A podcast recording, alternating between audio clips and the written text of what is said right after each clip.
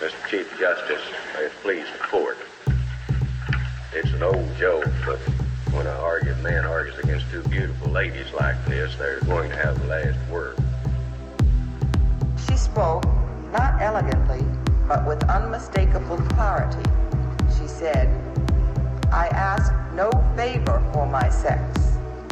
All I ask of our brethren is that they take their feet off our necks.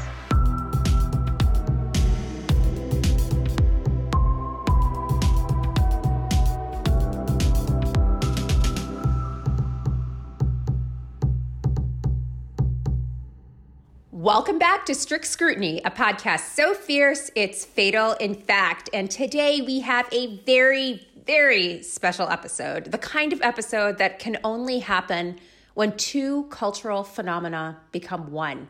That's right, folks. This is the Strict Scrutiny times Tiger King episode. Rawr. Rawr! Alrighty, so it is hard to be a con law professor because you see everything through the lens of constitutional law. Even the guilty pleasures become fodder for hypotheticals and class lectures. And so it was for us with Tiger King.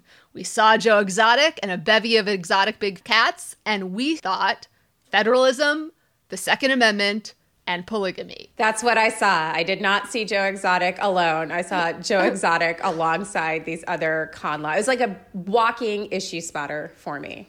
Uh, so, spoiler alert, I actually did a Tiger King inspired final exam for my students. Why, why do you always have to raise the bar? Like, Our very special guest for this episode, Lauren Lowe. Delcy. No, No, it's it's not not, Joe Exotic or Carole Baskin. Even better, it's Delcy Winders. Delcy is an assistant clinical professor and director of animal rights clinic at the Lewis and Clark Law School. So welcome to the show, Delcy. Thank you so much for having me. So here's how this episode is going to work. We're going to do a deep dive into the world of Tiger King, not just to talk about it, but to issue spot all of the con law issues and other issues that were surfaced across all of the episodes. We know some con law students had their constitutional law classes interrupted by the coronavirus and shift to online classes, and some bar studiers are working during shelter in place orders, so we thought we could help with this fun distraction. Is it a distraction or really is it a learning opportunity through the lens of pop culture? Let's think about that. Let's not sell ourselves short. I like it. We'll leave that one to our listeners. Excellent. Okay, so here's a rundown of how we're going to go through this episode because it is kind of an unusual episode.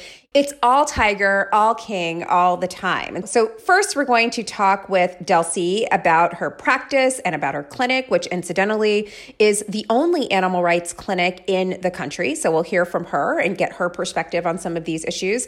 Then, we're going to delve into the question of federal authority to legislate to protect big cats. So, brush up on your commerce clause and all of that. We're going to dig in. We're going to talk about private resistance to the law, an issue that has become increasingly salient in this pandemic. We'll talk about takings, Second Amendment issues, personal and family autonomy, criminal law and criminal procedure issues, and then finally, some First Amendment and evidentiary issues. So it's a jam packed episode. And I'll just say, side note, any of this might be jettisoned because we have to make it in under 60 minutes because I have another conference call. So, So we're not going to have time to explain to you why Carole Baskin killed her husband. but we all know you're thinking about it, and so are we. So stay tuned.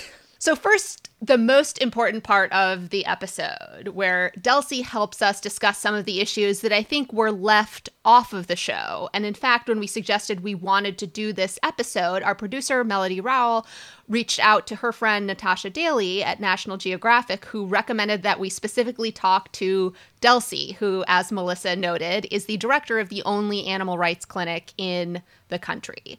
So, Delcy, the show Tiger King did not cover a lot about how the animals were treated or highlight the problematic treatment of the animals until the very end when they covered the trial where Joe was alleged to have ordered some of the zookeepers to shoot the animals. Why do you think the show kind of omitted that topic or didn't cover it quite as much? Um, so before I jump into that, which I'm very eager to answer, I do want to um, just clarify that we actually have three animal law clinics at Lewis and Clark. Um, wow, very fortunate. Um, we're the leading animal law program in the country, and there are a handful of other animal law clinics out there. Um, but my clinic is the only animal law litigation clinic. Um, we're the only. Thank you for thank you for clarifying. so, yeah, no. This is why we needed to have her on the show. She knows things. um, I just want to give my colleagues due credit. So, yeah, I think it's really fascinating to look at this train wreck of a situation with these guys who are total egomaniacs and defying the law left and right. And you can make an easy buck um, getting people to watch that. And that's much easier than delving into the issues of animal abuse. And I, I think that's what happened, despite promises to animal advocates that this would be the quote unquote blackfish for tigers. Eric and Rebecca, the the filmmakers, really saw an opportunity to to make an easier sell, and they just went for it. It's so interesting because they just present this as entertainment and, and, there's no sort of interrogation of what the underlying ethical issues are around the treatment of animals um, what do you wish that the viewers could have known. If they were if you were watching this afresh what do you want us to look for as we sit through all eight episodes of this train wreck yeah, so I mean, there is so much that they could have covered, and it would have been uh, taken a little bit more effort, but it wouldn't have been that hard. So, one is these animals suffer horrifically. And yes, they did touch on that a bit in the show, but there is so, so much more that they didn't delve into. I mean, there is eyewitness testimony, there's video footage of Joe killing healthy animals going back years and years and years, of Joe um, denying suffering animals of veterinary care. Well, they'll just cry out in pain for days on end, of um, dozens of tiger cubs dying under his watch it just it goes on and on. And it's not just joe it's the other players as well. They all have horrific records of animal abuse and it's far worse than what you see in the show. The show is really just the tip of the iceberg. And i think another thing that's really important for people to understand is how fundamentally complicit the us department of agriculture is in all of this suffering and allowing it to persist. Each and every one of the animal exploiters featured in the film has a license um, issued by the us USDA each year under the Animal Welfare Act. They've each been documented violating that law over and over and over again, and yet the USDA has continued to allow them to stay in business. And Doc, so- whoa, let me stop. Doc Antle and Jeff Lowe still have licenses. I mean, on this show, one of the women who worked at Doc Antle's zoo basically insinuated he killed a tiger that she became close to. Doc Antle and Jeff Lowe absolutely still have licenses. Yeah. Okay. This is I like as you were still talking, have wives, I, which also puzzles me as well. like, yeah. Small footnote. Ladies, we'll love back yourselves. to that one. Ladies, love yourselves. Okay. I mean, honestly, Delcy, as you were talking, like that would have really changed the experience of the show and i think the show for me and many other listeners like i i cried on my way to the vet when my dog started to cry on the way to the vet like the cruelty to animals is just i think one of the lowest of lows absolutely absolutely and each and every one of these men are documented to have have inflicted immense cruelty on numerous animals. And yet the USDA, although they have them dead to rights, just continues to look the other way. So, is there litigation ongoing regarding you know their private ownership of zoos or exotic animals or, or what are some of the litigation that your clinic or others are involved in related to this topic? Yeah um, so i just want to jump back briefly and mention a couple yeah. other things that I wish the show Please. had underscored is that not only is the USDA complicit, but each and every one of us who's engaged in a photo op with a cub is also complicit. And, um, you know, we may not have known better at the time. We've all done things we wish now that we know more we hadn't done. But it's something I really hope folks will realize that this isn't the case of just, you know, Joe Exotic is awful. This is an awful industry and it's fundamentally cruel. It fundamentally requires pulling these animals from their mothers and then discarding them when they get too big. So I hope folks will think twice about engaging in those sorts of opportunities. And then lastly, um, I think one of the the big, big, big problems of the show that really hasn't gotten much attention is that it it takes the position that all captivity of these animals are, is the same and conflates the situation at Carole's um, Global Federation of Animal Sanctuaries accredited facility and the situation at Jeff and Joe and Doc's um, places. And there are real differences. And I mean, of course, Carole and other GFAS sanctuaries would be the first to tell you that these animals should not ideally be in captivity. But given that they've been bred into captivity and we can't release them into the wild, we owe them um, the best that we can possibly do. And GFAS, the accrediting body, has rigorous standards that folks need to abide by, um, including space requirements, enrichment requirements, not breeding more of these animals into captivity. So there are real, real differences that are just completely elided, deliberately elided in the show. What are enrichment activities for tigers? When you said that, I became curious. Like, do yeah. you give them puzzles or what? What I give my dog puzzles, so this is the only idea yeah. I have. yeah, I mean, tigers are very scent oriented. So there's a lot of scent enrichment that you can do. You may remember Joe's allegation that someone put cologne on his shoes in the yes. in the show. Um, so there are a lot of scent enrichments. There are puzzle feeders that you can give them to sort of activate their I knew it. behaviors. Yep, yep. Um, so there's all kinds of things that you can do. And basically what you're trying to do is, you know, they have genetically ingrained behaviors that whether they're born in captivity or not, they they're still wild animals and you want to let them act out those behaviors as much as possible. That's basically my whole homeschooling philosophy. nice. I approve. Wait, you I give approve. your children feeding puzzles or you try to allow them to act out their genetically ingrained behaviors? These kids are feral. That's all I'm saying. Um, but I will answer your question about litigation. Okay. um, there is a huge amount of litigation underfoot. Um, most of it is happening under the Federal Endangered Species Act because that statute has a citizen suit provision. The Animal Welfare Act does not. There is a bill pending in Congress that would add one, and that is long overdue. Um, but currently, we have the Endangered Species Act, and lions and tigers are both covered by the Endangered Species Act. So, in the last several years, there's been a whole um, host of lawsuits filed seeking basically to you do the USDA's job for it in large part because they've allowed these men to stay in business and have failed to take action despite egregious and well documented violations. Groups like um, People for the Ethical Treatment of Animals, PETA, where I used to work, um, the Animal Legal Defense Fund, ALDF, and others have stepped in and they're filing private citizen suits. So there's there's one ongoing against Tim Stark. Um, who was featured in the show. Jeff Lowe has also implicated himself in that lawsuit, and there's actually an order pending, or sorry, a motion pending for sanctions um, and contempt for Jeff and Tim Stark both for violating numerous court orders. Um, there was recently a victory against Dade City Wild Things, which is a, another awful actor that wasn't really featured in the show, but uh, no surprise, had gotten tigers from Joe in the past, and um, that case recently resolved with uh, with a default judgment um, because of egregious discovery violations by the defendants. Um, there was recently another victory against an outfit called a Tri-State Zoo up in Maryland. So there, there, there's a bunch of action happening here um, under the Endangered Species Act. And I do, I'll plug. I have a book, a book chapter coming out on the application of the Endangered Species Act to captive wildlife. It's a really interesting topic.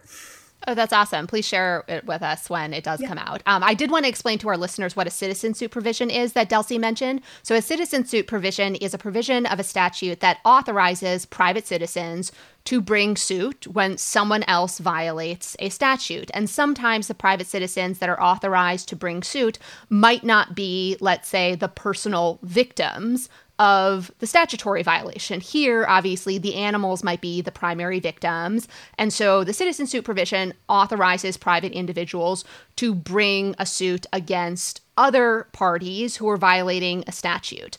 Now, the court has said there are limits on Congress's ability to authorize these suits to happen in federal court based on the doctrine of standing, but the court has not yet firmly outlined what are the minimum requirements that an individual has to meet in order to bring suit under a citizen suit provision. Um, the courts held that the citizen suit provision in the um, Lujan versus Defenders of Wildlife was too broad, but then in some subsequent cases, in Frank v. Gaos and Spokeo versus Robins, the court has not yet articulated the governing test on when individuals can bring suits under the citizen suit provision. Yeah, and I will jump in and add because Article 3 standing is my my one area of con law expertise because I have to brief that in literally every single case I ever bring. Um, there are two main um, theories that folks rely on in bringing these cases. One is um, aesthetic injuries to individuals, and so there's case law recognizing that um, there you have an interest in seeing animals in um, humane conditions. And and um, secondly, and what's relied on in actually all three of those cases that I just mentioned um, is Havens Realty standing, which um, relies on the Supreme Court's decision in Havens Realty versus Coleman and recognizes that when an, in, an organization's interest is injured and they have to divert resources in order to counteract those injuries, they have standing. So that's a that's a big emerging area in animal law and intersection of con law and animal law. Are there any legislative efforts to kind of deal with the situation? I know there were a number of um, scenes in Tiger King that had legislators, federal legislators, mm-hmm. cuddling cubs and whatnot. So, can you say a little bit about the whole legislative reform aspect of this? Yeah. So so the big big big one is the Big Cat Public Safety Act and that is pending in both the House and the Senate and has a huge number of co-sponsors and the most important thing that that statute would do would prohibit folks who have big cats from allowing the public to interact with them.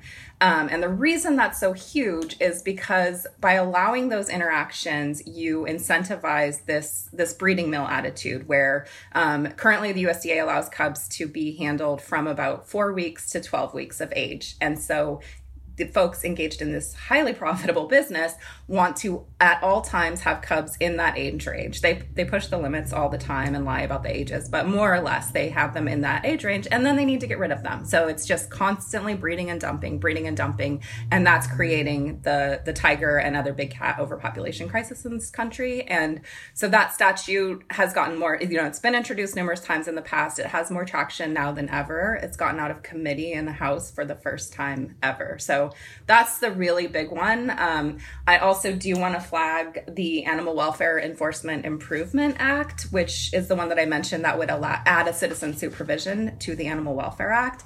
And there's also a lot happening on the state and local level in terms of banning some of these most egregious practices. And I think that's those are huge opportunities too. And and those are really empowering because that's something that anybody can go to their city council and work on getting a law passed.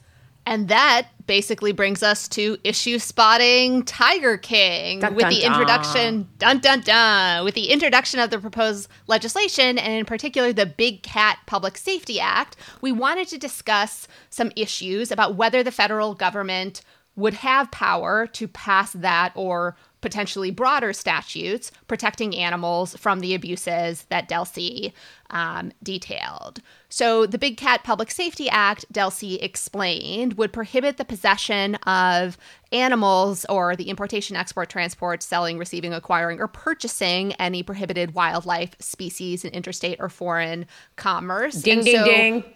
Ding, ding, ding. Right. Okay. so that's going to be potentially relevant. But before we get to the governing law, Melissa, do you want to explain what some of Joe Exotic's objections to the federal government's power might be? Well, I want to keep this as PG as possible, but um, good luck with that. according to, well, if you haven't watched Tiger King, we're going to spoil the whole thing for you. But one of the most um, fascinating parts of this whole series was when Joe Exotic shifted from his dreams of having a big cat amusement park basically to possibly governing the entire state of Oklahoma, which in a few weeks we'll find out is or is not a Native American reservation. But he wanted to be the governor. So he actually launched a campaign um, to be the governor of Oklahoma on this sort of libertarian platform. And it was just sort of, I don't like the feds. I'm a libertarian. So technically, fuck the feds was something he said. Um, he was basically arguing that the federal government doesn't have the authority to legislate in this area, that this is basically something that is outside of Congress's concern. I'm not really feeling that argument so much. Um, yeah, I'm not either, based on the governing law. Although maybe we we will at some points go through each of the justices and rank them on a scale from Joe Exotic to I don't know, like more, a more reasonable person, like you or me or Kate or Delcy or someone like that. um, so the governing law from the Commerce Clause comes from the court's major decision in United States versus Lopez, um, which invalidated the Gun Free School Zones Act, which prohibited the possession of guns near schools. And in that case, what the court said is Congress basically has three categories of authority under the Commerce Clause. First is channels or instrumentalities of interstate commerce. Second is persons or things in interstate commerce. And last is economic activities that have a substantial effect on interstate commerce in the aggregate.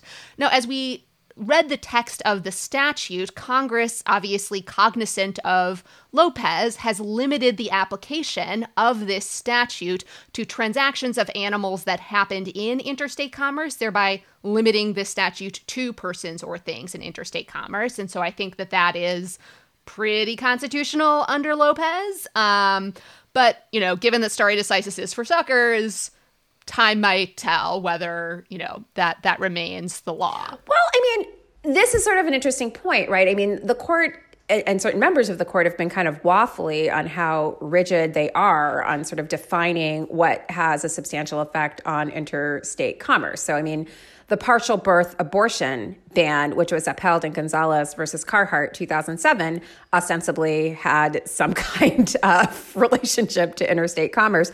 Um, the Violence Against Women Act did not. So that was Morrison in 2000. So again, I, I think the whole question of whether this is um, merely a kind of imposition on sort of the liberties of individuals to sort of carve out a particular kind of enterprise for themselves. I, I, think the way that is framed will be really relevant for how certain quarters of the court receive and think about this legislation if it goes up to the court. I think that that's right. And Justice Thomas wrote separately in Carhart to say, you know, he wasn't sure if someone brought a Commerce Clause challenge whether the Partial Birth Abortion Ban Act would be valid. But I think that as written, this isn't really a Lopez Category 3 economic activities that substantially affect interstate commerce case. It's instead a persons or things in interstate commerce case. And, you know, some facts in the show suggested that there is indeed a pretty active interstate market in these big cats. Um, one of Carole's lions that was featured in episode one is from Ohio. At one time, Joe was traveling and displaying the animals at malls throughout the Midwest.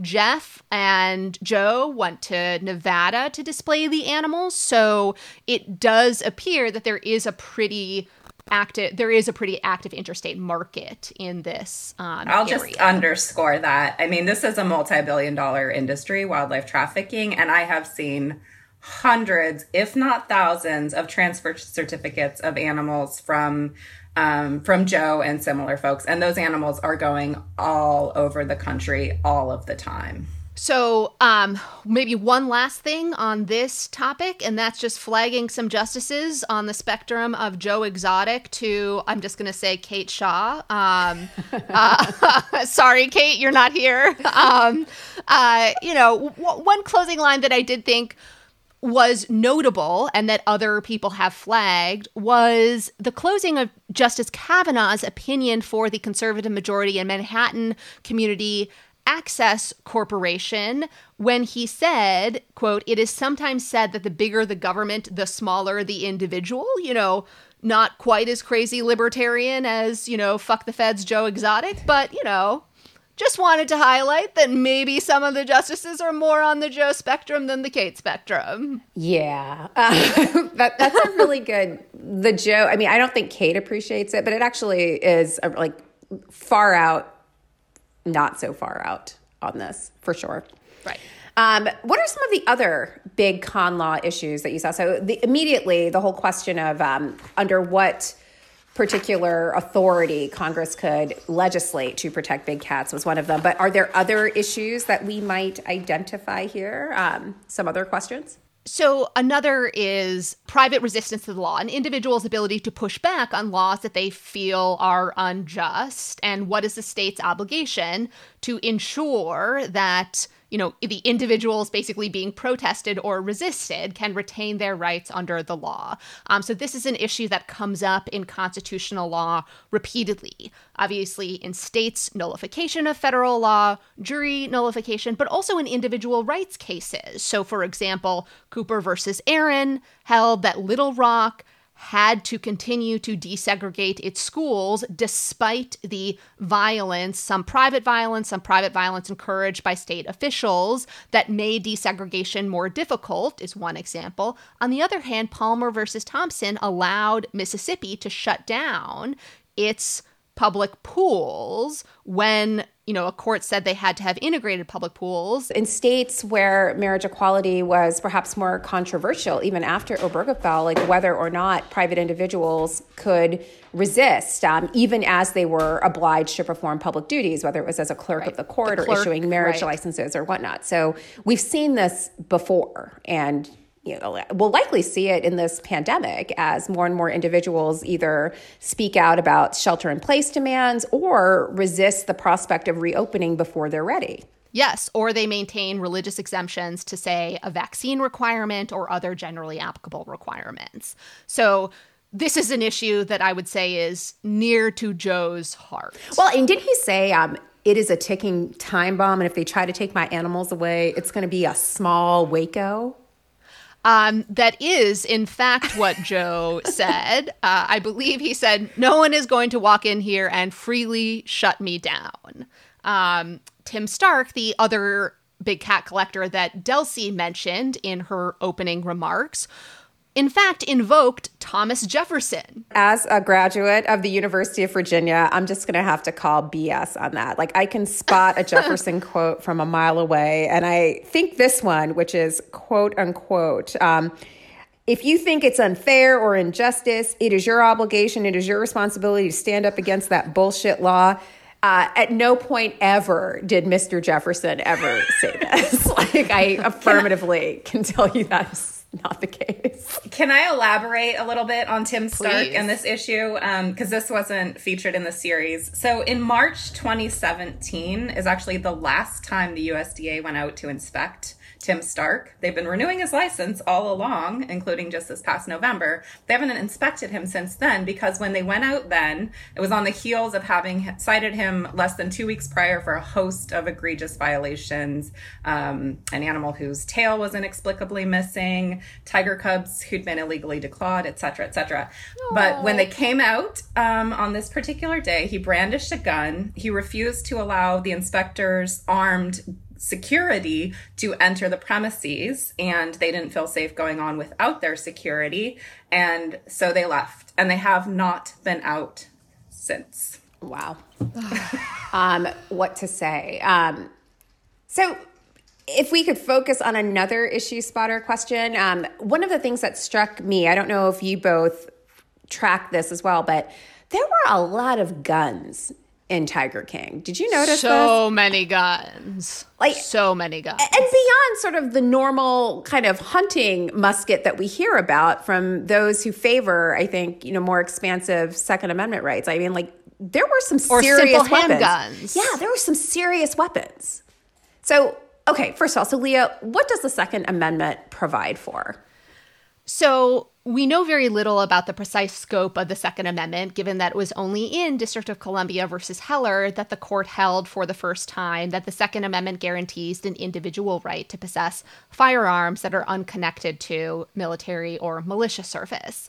Um, but left unanswered from that opinion and the court's follow on decision, McDonald versus Illinois, which incorporated that individual right against the states, were questions such as Does this right extend to possession outside the home? and in various public places? One question. Second, what kind of guns or firearms fall within the individual right to possess firearms?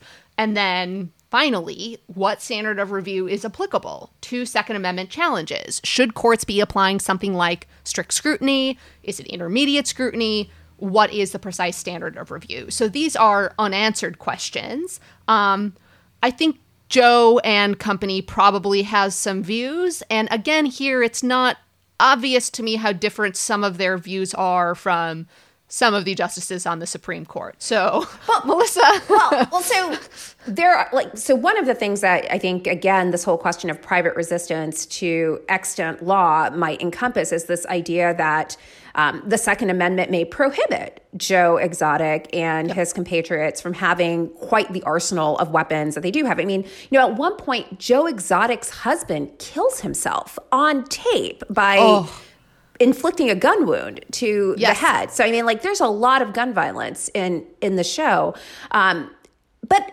I don't think that any of these people are part of the group of prospective plaintiffs that gun rights groups are eager to trot out before the Supreme Court. It's so surprising, Melissa. When these gun cases get to the Supreme Court, it's a former police officer and not Joe Exotic. Joe Exotic and company, who, by the way, are enthusiastic exercisers of their Second Amendment rights. And you know, these these are the people that like come within the scope of those decisions too. Right. So, so I mean, it, it is actually a really interesting point about the degree to which impact litigation of all kinds can be yes. curated. So we saw this again with the marriage equality cases. Um, you know, it was not coincidental that those who were brought out to challenge laws that restricted marriage to just opposite sex couples were among the most upstanding veterans, um, teachers, you know, whatever. Um, it, it's a very concerted strategy. And you also see this in the context of the Second Amendment. But again, in all cases, these laws protect all comers. These rights protect all comers, including Joe Exotic. Before we go on to the next issue, I did want to highlight a few things that were said on the show um, about what the individual right to a firearm can be used for, as well as the type of guns that they were using on the show. So, for example, Joe said if you're an animal rights person and you try to come to this facility, this is what you're going to be greeted with here's a large automatic firearm. Um, he goes to Walmart and orders 100 rounds of 223 ammunition. The employee asks Joe whether he wants explosives. And, you know, Doc Antle sleeps with an AK 47 under his bed. And they present it as a, a question of self defense, to be really clear. Right. So, I mean, like part of this is sort of the extreme so danger. even if you think even if you think the second amendment right is only in the home for self-defense, right? These are in the, the exertions of self-defense at the home by some people. Um, you know, in his confirmation hearings, one issue that came up with Justice Kavanaugh was he voted to strike down the District of Columbia's ban on semi automatic rifles and the registration requirements for the same. So, again, listeners, you can place the different justices on the Joe Exotic spectrum as you please. Detail worth highlighting. It is it is really interesting, and again, it, it, goes back to that question of sort of who is invoking these rights. Like you know, it could be Joe Heller, who you know, for all intents and purposes, was a law abiding peace officer, but it also extends to these circumstances. Like these are technically circumstances about home defense. There was Mario Tabraue's compound. Um, he was a former convicted drug dealer. Now he's a cat collector. And there's a sign that displays a gun, and above the, the gun, the sign reads, "We don't call 911." You know, we take things into our own hands. So, I mean, another kind of sort of, I guess, species of distrust of government and police services, and this idea that if law needs enforcing, you are perfectly capable, if armed, of doing it yourself. Well, I mean, one very terrifying application of that, speaking of former police officers, is, you know, the recent Arbery murder, right? Where it was a former police officer, Gregory and Travis McMichael, who were arrested for his murder, and they tracked him down with guns. And like the reason they weren't initially arrested is because they told the officers and the officers credited their story that they were, quote, you know, defending their home. Citizens arrests. So, yeah. Right. Yeah. Exactly right. And so as we are thinking about, you know, what is the scope of the Second Amendment right and what does it entail like it's kind of important to think about like all of the applications of that right and, and, to be clear i mean I, I, think there's a wide range of views on this, and reasonable people can disagree. Like, I grew up with a dad who went hunting. I grew up in Florida.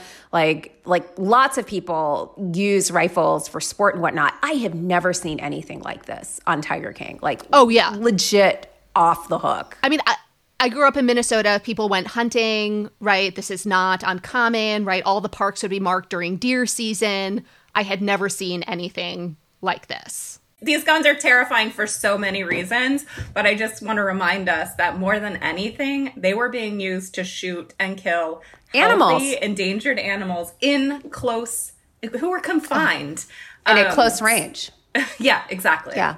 No, I mean, yeah, there was there was a lot going on. Um, other things I had not really seen were just sort of the various permutations of relationships that pervaded the show. And I say this as someone who teaches family law takes perhaps a more elastic understanding of what is involved in forming a family. And you know i actually so it sort of warmed my heart to see the way that joe exotic kind of brought in this like created an island of misfit toys of all of these people who were really kind of lost and sort of you know at loose ends and brought them together gave them a common purpose. They kind of formed this kind of family organization. Um, but then the relationship between Joe and his husbands, and I say plural because there were there was a series of husbands, was so interesting and and had such an element of coercion that it really began yes. to trouble me.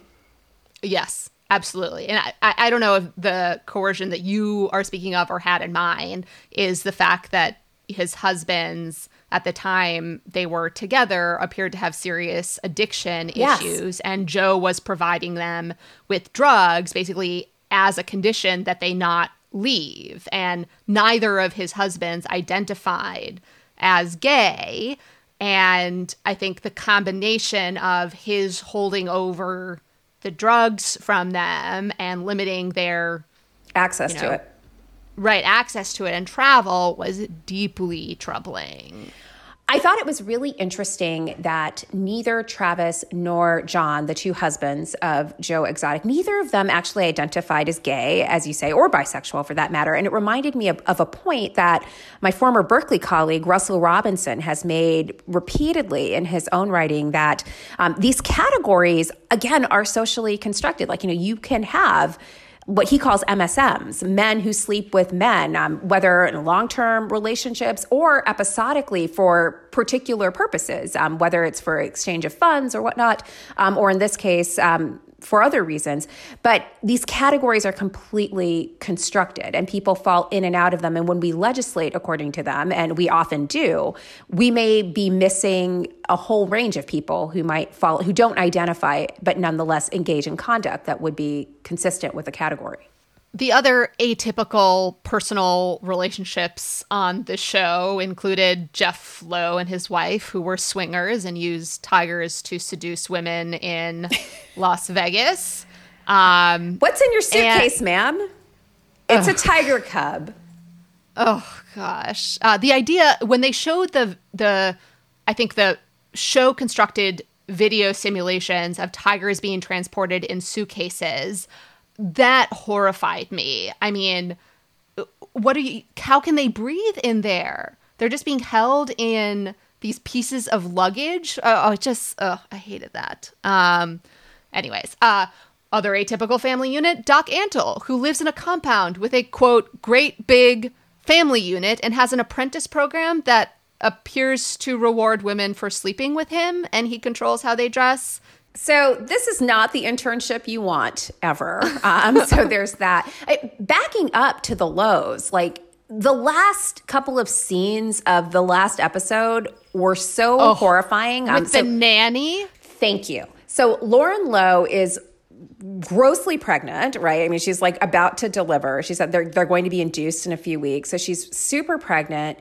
Um, and he's talking about getting a nanny, and, and and in front of her, talking about like getting a hot nanny. He's like doing the full yes. Ben Affleck. Yes. And, and she's like, like, I don't know if she's uncomfortable, if she's anxious, if she's worried. It doesn't seem like it. Um, and he's got, he's printed out photos of the nannies he finds most comely. I mean, it, it's just so gross. And we didn't, I mean, we, we didn't even flag this, but I mean, likely to engender a whole range of workplace harassment questions because this guy is hell bent on harassing the nanny. Yes. Right. He's basically committed to doing so on national television. And then he also says, like, he's going to get his wife back in the gym. Like that part, I, I mean, having had two kids, if my husband had suggested that I get back in the gym, like, he would have died. uh, anything else on personal or family relationships before?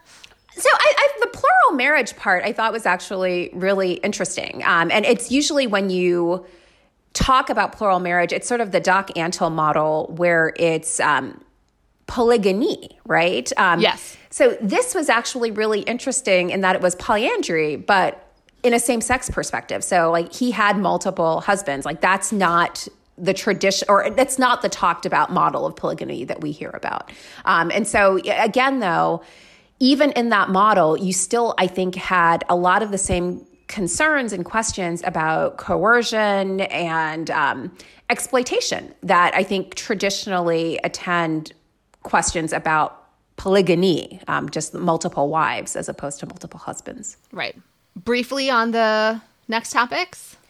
All right, so in there's some. I mean, again, I could say like a million things about the family law of Tiger King. Um, I, I, think I will come back to that. Um, one of the things I thought was interesting is like should any of this be protected, right? So, post Obergefell, post Lawrence, um, is it okay to have relationships that you know do not comport with sort of the traditional marriage model? Um, are the Lowes okay? Is this a, like is this something that would be constitutionally protected? I think there are real questions here. I think there are too, and in fact, these are some of the questions that the dissenters in Obergefell raised. You know, when the court held that um, relationships between individuals of the same sex were constitutionally protected. How far did that ruling extend? Well, Chief Justice Roberts specifically raised the question of polygamy. And I think Justice Kennedy tried to answer it with what was essentially a love letter to marriage, a monogamous marriage, and marriage between two people. And so, interestingly, in, in, sort of writing this kind of over the top language about marriage being the most profound union that two people could ever enter into, he kind of sort of perhaps forecloses the opportunity for other kinds of relationship. I mean, I, th- I, certainly think it makes it harder for non-marital relationships to secure protection, but I think it was meant intentionally to kind of close down the question of whether plural marriage might also enjoy that kind of protection. So um, it's not obvious to me that any of these configurations enjoy constitutional protection. And I think that is doubly more so under the logic of Lawrence, yes. which, although taking a wider view of what is possible outside of marriage, also comes down pretty clearly that the law can intervene in order to avoid harm to vulnerable third yes. parties. And, and there, I, I think you could make a very strong case that a lot of what is going on here is exploitation and coercion. Absolutely.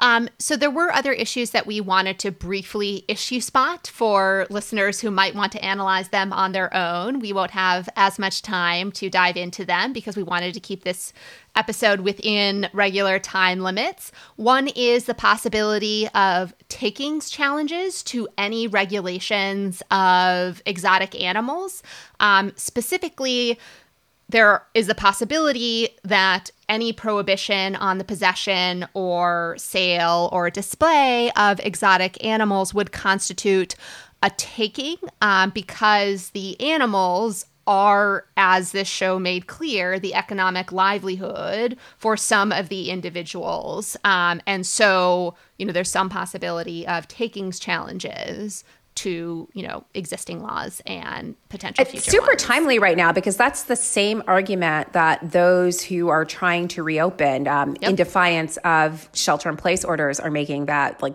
the the fact that there are laws in place that prevent them from opening a business or pursuing their trade are essentially regulatory takings. Yes. Um, so, students who are looking for a great note topic, consider analyzing different takings frameworks, either for statutes involving exotic animals or shutdown orders. And I think I just want to add that I think that the takings question really highlights a fundamental issue of animal law, which is that animals are property under our law, just like any other sort of property, despite how fundamentally different they are. And that's that's something that a lot of us are pushing up against in our litigation and other efforts. And not just any kind of property, they're highly lucrative and mm-hmm. remunerative. I mean, like this was quite an enterprise. I mean, they made a lot of money, and the trade in big cats was substantial. Yeah. yeah. So, I mean, they're not wrong that it is an economic hit. The question is, like, does it matter? Right. Given that these are things with feelings and sensations and, you know, can like experience real harm from the situations that they are in as property like people who shouldn't be property either. Um, what about criminal law and criminal procedure? So much criminal law and criminal procedure in the show. There was some undercover informants. James Garretson, the gosh, I'm blanking on the thing. What was he, what was the thing he was on? James Garrison, the, oh, the jet, jet ski king. He's on the James Garrison, James Garretson, the jet ski king on the Tiger the King. person I he thought would have gotten on a jet ski. right. He was a um, informant. Um, they didn't actually and, end and up. And they played Eye of the Tiger. That was the best part. He's like coming on the jet ski. They're playing Eye of the Tiger. Yes. It's like he was like the sleeper hit of this, the whole last part of this, the whole series. Strong agree. Um, Although Joe's eventual indictment didn't end up relying on his testimony, it relied on Jeff Lowe and Alan Glover's statements about Joe Exotic's conversations with Alan Glover, arguably in which Joe was talking about having him go kill Carole Baskin. There was even a shout out to, well, not really a direct shout out, more like an implication of the Supreme Court's decision in Carpenter versus United States because the U.S. attorney used phone cell site location information to track Alan Glover um, and do searches yeah. of you know where the individuals were. Um, and in Carpenter, the court held that was a search for purposes of the Fourth Amendment.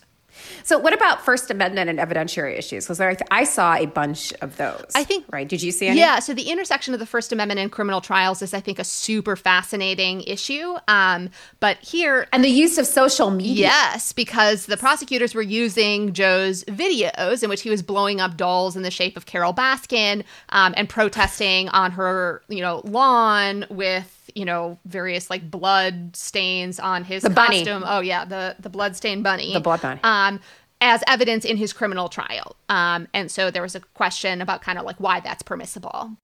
Um, and, and, whether it was more prejudicial than probative right. under Rule 403. Um, so lots going on there. I thought that was really interesting. That would be a great note and, and, sort of dovetails, I think, with some of the work that Kate has done about presidential speech on Twitter and you know, just sort of like to what extent can we think about social media as statements and, and use it as evidence, whether it's of intent or whatnot.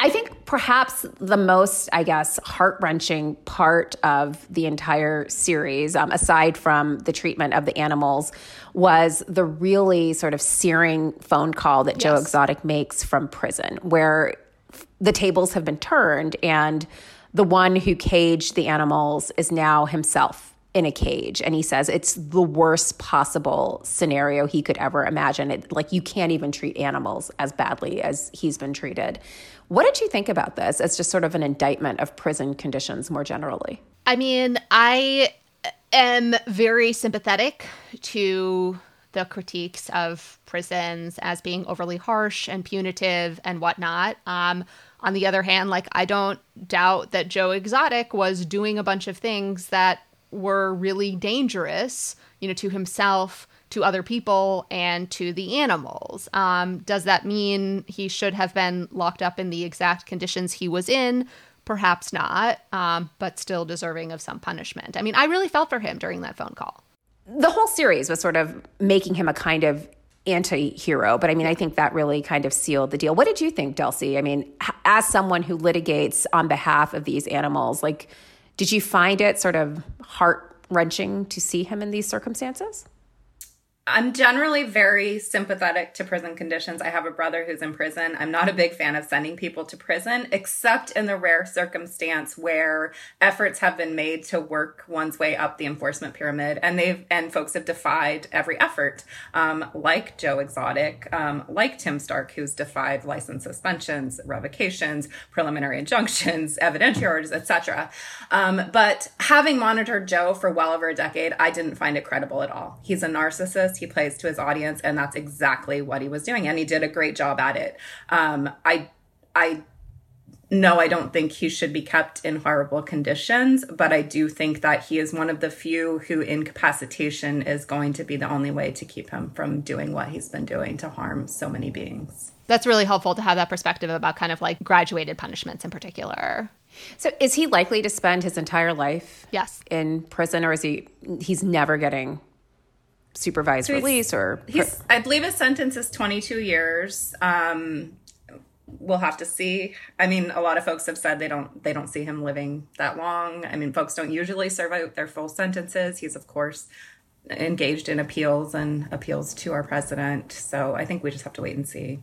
Oh my, if that we pardon didn't even talk comes, about the pardon power. If that part, I think that will be a special episode were the issue to arise.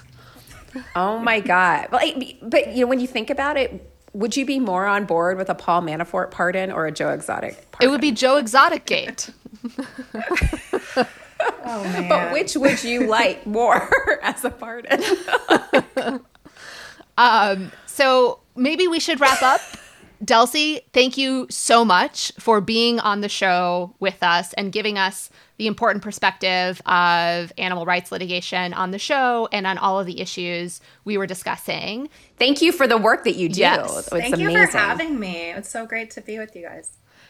Thank you to Melissa's research assistant, Sam Dunkel. Sam Dunkel, NYU class of 2021. Nice. Um, Sam helped us gather all of the information about the show, um, based, you know, not only on our limited recollections. Thanks to our producer, Melody Rowell. Um, I think the the idea for this show actually came from Melody and then you and Kate on one of the last recap episodes. That's kind of all of the good ideas yes. um, that we have come from. Um, and thank you to Eddie Cooper, who also makes our intro music. Right. And so thank you to all of our listeners. We so appreciate you all. And we hope that you are enjoying the show as much as we enjoy bringing it to you. If you do love the show and you want to help us support the show and support Melody by paying her a living wage, you can sign up for our Glow campaign. Do you want to tell them the website, Leah? Glow.fm slash strict scrutiny. The link is also on our website. And also, if you're tired of your bloodstained bunny costume or your tiger costume, you can get a strict scrutiny glow up by going to our website, strictscrutinypodcast.com, where you can find all of our fantastic merchandise, including all of the things you need for your own strict scrutiny glow up shirts, trucker hats, bandanas, everything. We're all there. And now, a special shout out from the other winner of the Strict Scrutiny Shout Out Prize from Michigan Law's Public Interest Auction, now graduate Jackson Urbanbach. Jackson has a shout out to the Michigan Law Review Volume 118 Notes Office Carrie, David, Sophie, Claire, and Maggie. They're the best editors you could ever ask for, and all of them are destined to be unstoppable legal juggernauts. I can personally vouch for all of that, except David. I'm sorry I never got to meet you, but at least Carrie, Sophie, Claire, and Maggie. Shout out to Joe Condon for being the world's greatest study partner. Shout out to Lujan versus Defenders of Wildlife, footnote 7. You stay special, procedural rights. A standing shout out. It's hard to imagine something better for a Supreme Court podcast. Also, side note, this is not part of the shout out, but I'm adding it anyways. Jackson wrote his note on standing, a very useful note to courts and practitioners dealing with these cases. It is called a post Spokeo taxonomy of intangible harms. Check it out and don't mess up standing doctrine. Back to the shout out. Finally, shout out to the graduated 3Ls of Michigan Law and all graduates that have to follow an online pass fail semester with the drudgery of bar prep in the face of an uncertain future. We at Strict Scrutiny will try to help you through that drudgery, including by asking the important questions like which justice is the Carole Baskin of the Supreme Court? Woot woot! Thank you, ladies. Thank you.